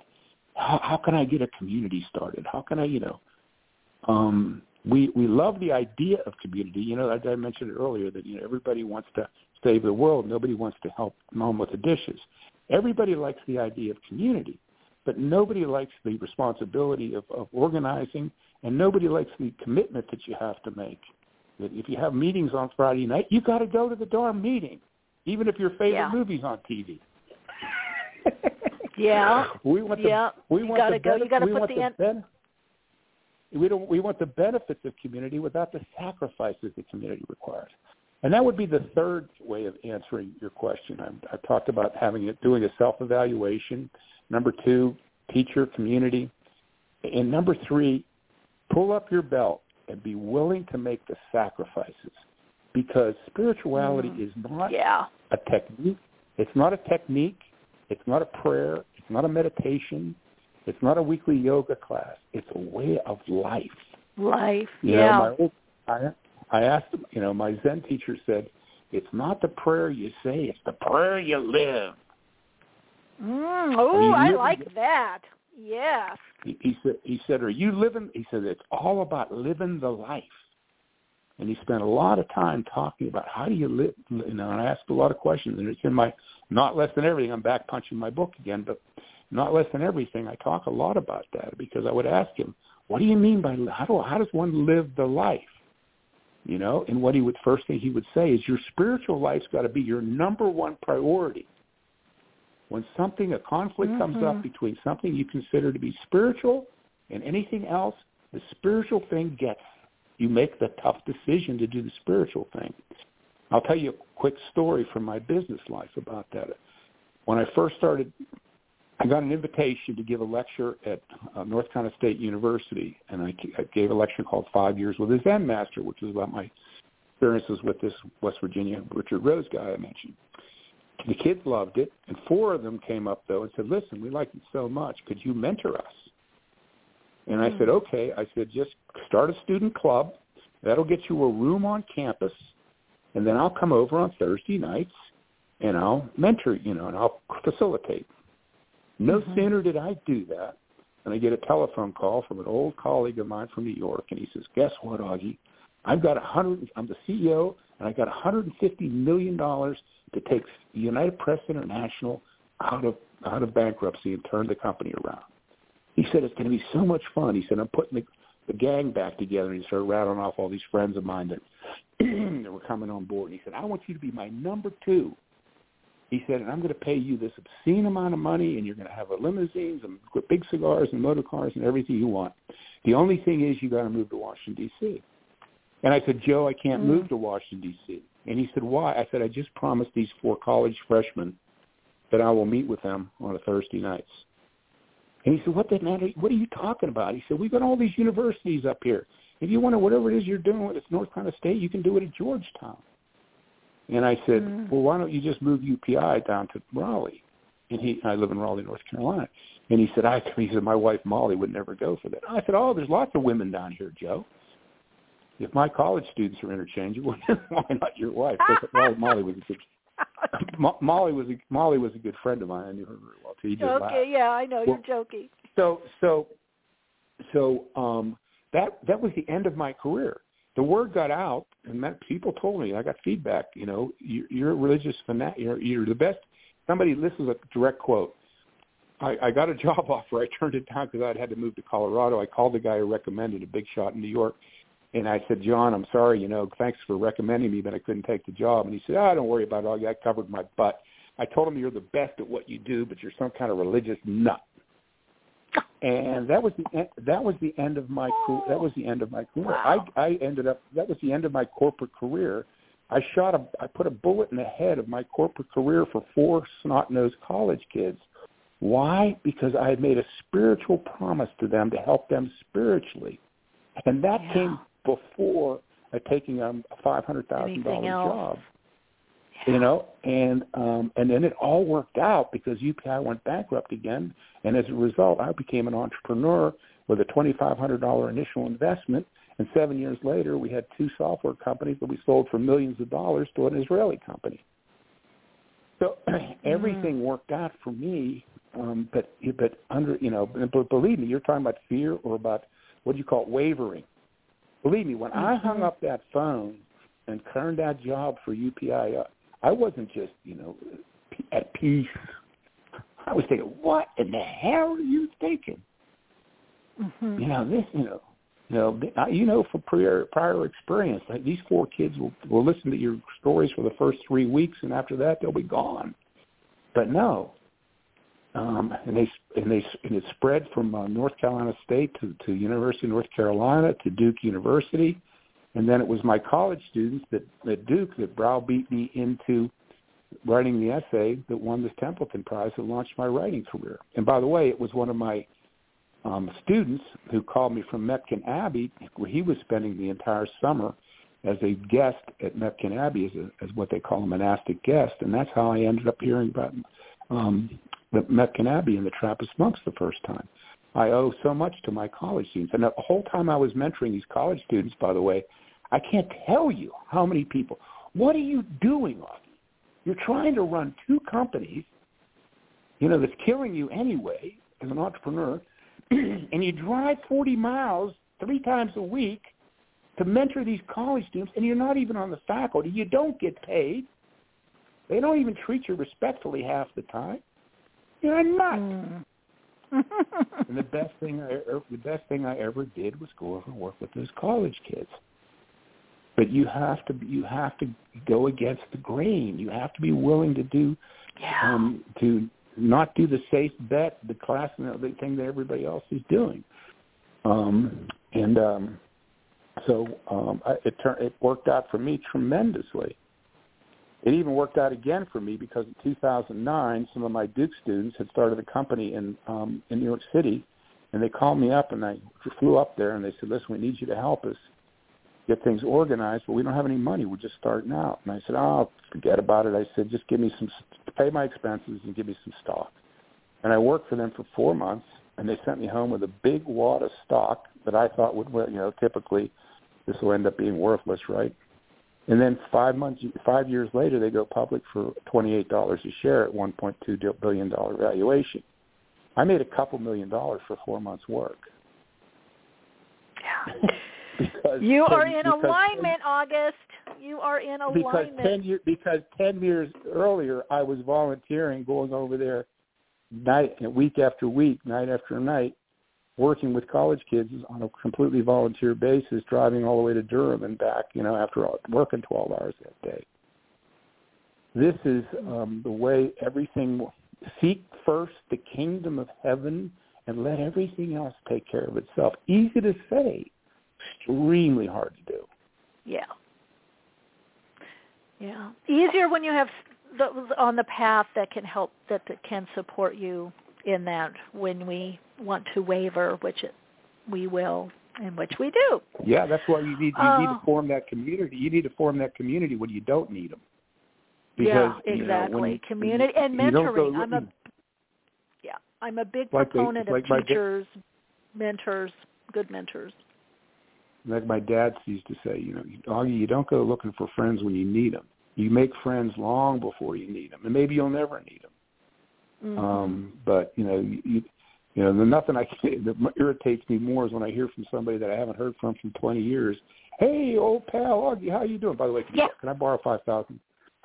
Yeah, right. exactly.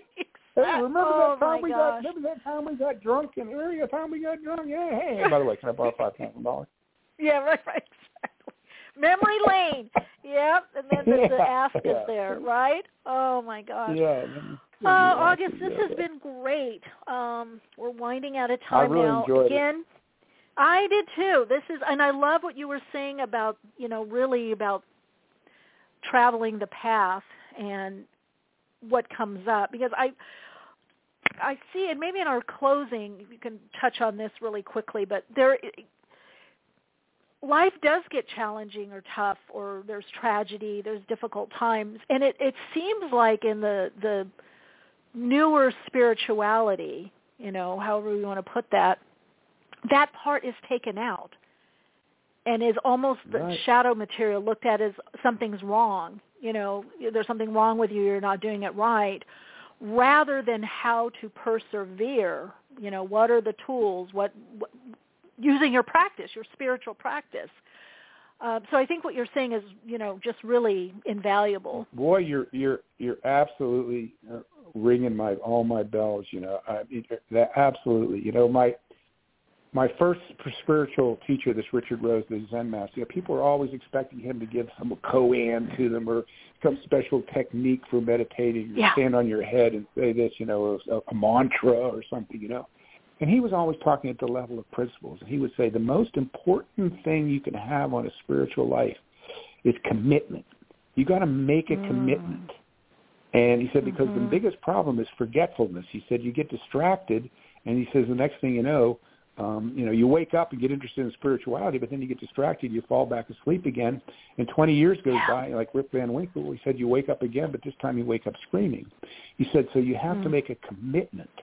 And I said to him, um, "How do you how do you make this commitment?" And he said, "Well, I'll tell you." He said, "He said you need spiritual stones in your shoe that keep you from from from uh, forgetting."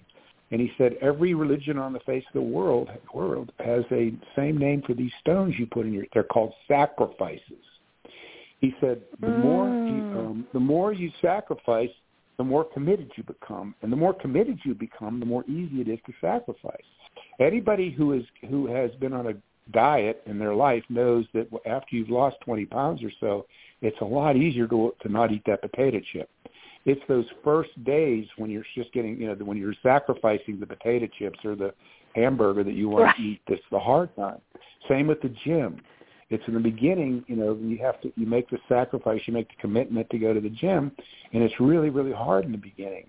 But the more, you know, and then all of a sudden, you know, three months into it or six months into it, rather than working out for 30 minutes, you're working out for 45 minutes. It becomes easier to make a commitment to go even further, to go further, to go further. So commitment it ends up being a virtuous um, circle, a cycle or circle. and so, but this again, going back to just what you said, I'm just echoing another word what you said. You know, when you talk about the hero's journey, what everybody wants to skip is the desert stage of the hero's journey. Yeah. The, the formation stage, the training stage, the, the, the, the 40 years that the, the Israelites spent wandering in the desert, wondering where their next meal was coming from. We, we, we, we don't want to suffer. We don't want to sacrifice. Mhm. We've been schooled in our society now. Everything is instant gratification, and we're all pretty rich and, and you know even more than more than just psychologically fat. Mo- Most of us are, intell- are, are physically fat. And so we don't, when somebody starts talking about the sacrifices we have to make, and that's why I, I get a little angry sometimes because there's, or I consider, um, you know, some of the stuff, and I won't mention anybody by name or movements by age, to try to make everything simple. You know, just say this little mantra or just do this and just Yeah. have this thought, have this positive thought. And, you know, you don't have to change anything in your life. You know, Nietzsche himself said, you know, you have to go through the hour of one's own great self-contempt. You know, Mhm. you know, this my my Zen teacher Richard Rose. He was a very down to earth, to put it lightly. And again, I want to mention my book, Not Less Than Everything. There's a great portrait of him and me working with him. But he said, he said, you know, sometimes he said, I think the greatest uh, motivation for a spiritual life there is is just getting tired of the BS and deciding to do something about it. Mm. And the most Oof. the, the, the big, Yep. and the biggest and the biggest BS is when you look in the mirror and you get tired of your own. You get tired of your own. I asked a psychologist one time who I was working with during a very difficult, difficult, you know, which the second part of my book is all about my dark night of the soul. I broke my ankle skydiving, went into this terrible depression, uh, two years of dark night of the soul, which ends up, by the way, with a cataclysmic spiritual experience. And after suffering with depression all my adult life, I haven't had a moment's depression in 25 years now after the spiritual experience I had. Um, but I asked the psychologist that I was working with this time, I said, David, why does it have to be so hard? And he was filling out my credit card form. He didn't even look at me. He said, because we insist on playing our games until the pain becomes so great we can't take it anymore. And um, this is absolutely the truth. We insist on playing our stupid, silly games until the pain becomes so great we can't take it anymore. And the ironic thing is that as a result of that, if you have a really, really good teacher, in my humble opinion, his job is to increase that pain so that you'll get Mhm. surrender sooner. Mhm. His job Yeah. is not to not to not to put salve on you. Say, oh, it's every just say this mantra and get joy and peace. No, everything's wonderful and everything's great with you, me. And by the way, write me a check on your way out. No, Yeah. his job is to his job is to point to you and say, listen, you're not living the right. Here's here's the contradiction. You say you love people, but then, and then just like you said earlier, you say you love people on Sundays, but then you go out and cheat them on Tuesdays. What's what's how, what's that all about? Mhm. You know, Um, explain yourself. You know.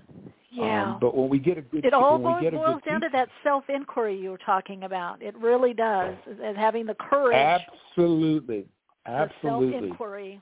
Yeah. If we have like that. time, I'd like to tell you one more real quick story, and that was when I was down at the monastery, and I and I was hanging and I was mowing the lawn one day, and this brother who's now passed away came out to bring me some water, and um, brother William, and I didn't even I, I loved the man, but I didn't know that much about him. Anyway, we sat for a while under the shade, and he told me about about going out into the woods like 20 years earlier. He had built a, what they call as a hermitage. He lived as a hermit for two years in the woods.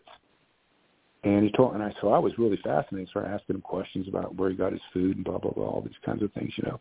Finally, I screwed up my courage and I said, "Brother William, did you get anything out of it?" And I expect them to say, "Yeah." On Thursday, the Virgin Mary showed up and and, and told me I was going to heaven or something. You know, I didn't know what I was expecting. And he just gradually, just his hands were on it, his knees were on, elbows were on his knees, and he looked over at me. and He said, "I had to face myself." And I can't take my the hair the hair stood up on the back of my neck. He didn't say another word. We sat there together for the next 15 minutes in silence. And to me, that was one of the most flattering things anybody's ever done because he must have thought that I would understand that there was no Yeah. other elaboration. There didn't need to be any elaboration. There didn't need to be any more than that. He didn't have to explain what he meant and we just sat there, you know, like the spirit was in the air between us. I mean, that is the whole thing. That that's all there is. You have to face yourself, Yeah. and it's takes so a, it's a vulnerable and strong, right? For him to say that. Ex- I mean, wow, very wow, powerful. that's a, that's that's such a perfect way to put it. That's such a. Per- By the way, consider that stolen. The next time I tell that story, yeah, that please. vulnerable and strong, vulnerable Yeah. and strong. Because I mean, for him, you were looking up to him. For him to be that vulnerable, but str- but not apologetic, doesn't have to go into story. Trust that you understood. I mean, wow, that's pretty right. amazing. You know, I had to face myself. And it's a Mm-hmm. very scary thing. I had to go through it myself, and it's a very frightening thing to have to do.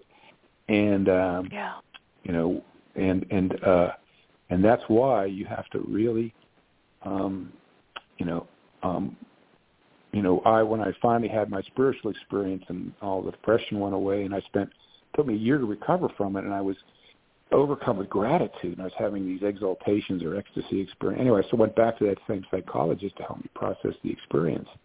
And one day I was weeping in his office, but I was weeping from gratitude. And I said, David, I said, uh, uh there's nothing I could have done to deserve what God gave me. Um, I said it was all grace. It had, it had to be all grace. Nobody could earn what God gave me, you know. Mm-hmm. And he looked at me after a moment. He said, "Yes, it is all grace, but you asked for it. You spent your entire life asking for it." He said, "What happened to you is not what happens typically to another to a, an ordinary person on their way to the grocery store for a quart of milk." And I only have one uh, thing. Mm-hmm. If you want cosmic consciousness, if you want enlightenment or nirvana or samadhi or whatever you want to call it, um, then you just got to ask for it, and you got mm-hmm. your life has got to become one great, you know, uh, asking for it. Make your life that prayer, and that's the yeah. Uh, and and it will it will be answered. It will be answered, but you got to want it more than anything else. There's that old Zen story where the Zen the the student asks this. I love this story the Zen master, you know, to to tell him what he had to do to reach enlightenment. And the Zen master walks quietly walks him out into the middle of the stream. And when they get out in the middle of the stream, mm-hmm. the master grabs the kid by the head and holds his head underwater for a full minute. And finally, he lets the kid up, and he's coughing and gasping for air. And he says, "When you want the truth the way you wanted air just a moment ago, you'll get it instantly." Woo! You, know, you got to yes. You got to want it yeah. more than anything else without any reservations. And what you learn as you study yourself in this introspection that we're talking about is all that you're hedging all the time. It's kind of like some uh, the story from Saint Augustine in the Confessions, where he says he was as he became converted, as he was gradually being converted, he was a big ladies' man, and he kept praying to God, God make me celibate, but not yet. Yeah, right.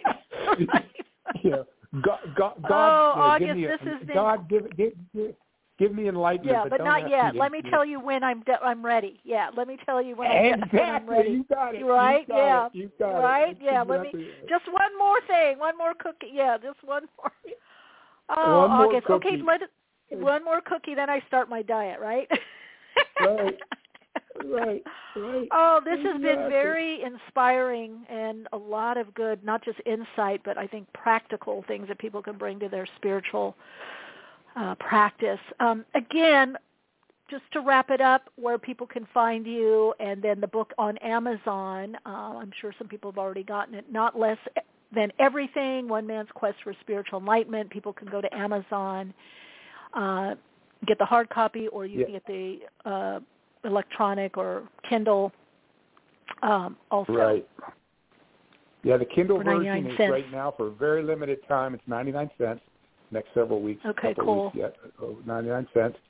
And the um, hard copy uh, is twenty nine ninety nine. But if you come to my website to learn more about me than you probably care to know, is at www.augustturak.com. That's August, just like the month, Turak, T is in Tom, U-R-A-K, that's one word, augustturak.com.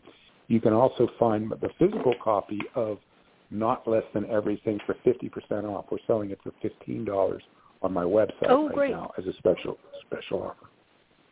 Okay, very cool. and of cool. course, you can learn all about my other books, Business Secrets of the Trappist Monks and Brother John, and and find my articles on Forbes and all kinds of other stuff on my website.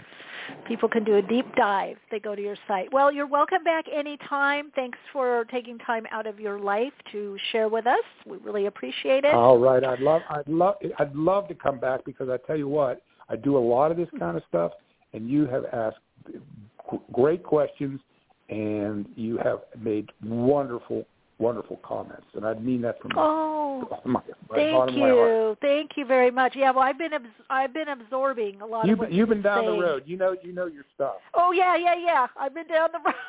and listen, I always tell people, look, if it was a pill or bo- I had already done it. Everybody. There's no magic exactly. pill or potion or mantra or affirmation. There is persistent effort involved. There is practice. Absolutely. There's work. All right, Absolutely. August, you take good care. So God bless. God bless. And God I'd bless to you hope too. to come back sometime. I hope I'd oh, love I'd to love to. Love to have you back on. Just let us know anytime. Take care. All right. Bye-bye. Bye-bye. All right, Soul Lights. Wow, I hope you took notes. I would re-listen. A lot of gems in this episode, a lot of confirmations, um, a lot of synchronicities, and a lot of good information. You know, you're hearing a lot of people when they come on, they're saying the same thing, that introspection, that self-inquiry is so, so important. Um, also, any questions, comments, guest suggestions, topic suggestions, please email awakeningspodcast at gmail.com. I'd love if you would subscribe and get the notifications to Soul Insights and Tarot um, on YouTube and also Awakenings with Michele Meiche podcast on YouTube. Um, would love that, love that. Also Patreon. If you want to do the mentoring, that's why I have these groups. That's why I do this for as many years, helping this community. You know, kind of started it, but it's everyone's community. Everyone's co-creating this. Um, because I do know the value of community, whether in person or online. Um, and this is a community. If you want to dive deeper, you want more assistance, support, understanding of your soul path, your spiritual practice, um, esoteric knowledge, uh, doctrine, discipline, if you will, uh, spiritualism, you know, meditation, spirituality, if that's something that you're wanting consistent help in, Patreon is the way to go, and there's affordable tiers there. Um, because I do believe in group. I do believe in mentoring and teaching. I'm where I am because I've had really good teachers in all aspects of my life, and whether through the counseling aspect, holistic health, my meditation teachers, my spirituality teachers, my metaphysical teachers, my hypnotherapy teachers, astrology teach, all of them. We are, you know, I think we can only be as not just really good, but as well prolific and is and is helpful in our service as the teachers that we have. So I always a lot of you hear me always saying, "Oh, this teacher said this or this teacher said that or Dr. Hahn or Beverly Martin or whomever it is." It's because I've had good teachers anyway, I wish you all a beautiful day, beautiful week. I hope to see all of you, connect all of with all of you next Wednesday. If you happen to be new to the podcast, we're here every Wednesday at 12 p.m. Pacific, uh, Pacific time.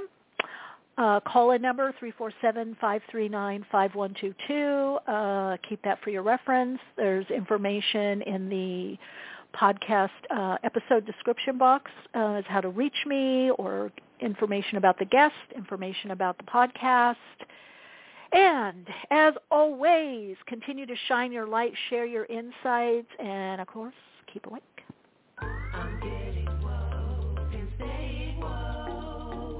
Awakenings broadcast every Wednesday, 12 p.m. Pacific Time. Archive shows available on iTunes. For continued awakened conversations and insights, join the Awakenings group on Facebook. And check out Michele's blog at soulplayground.com and keep awake.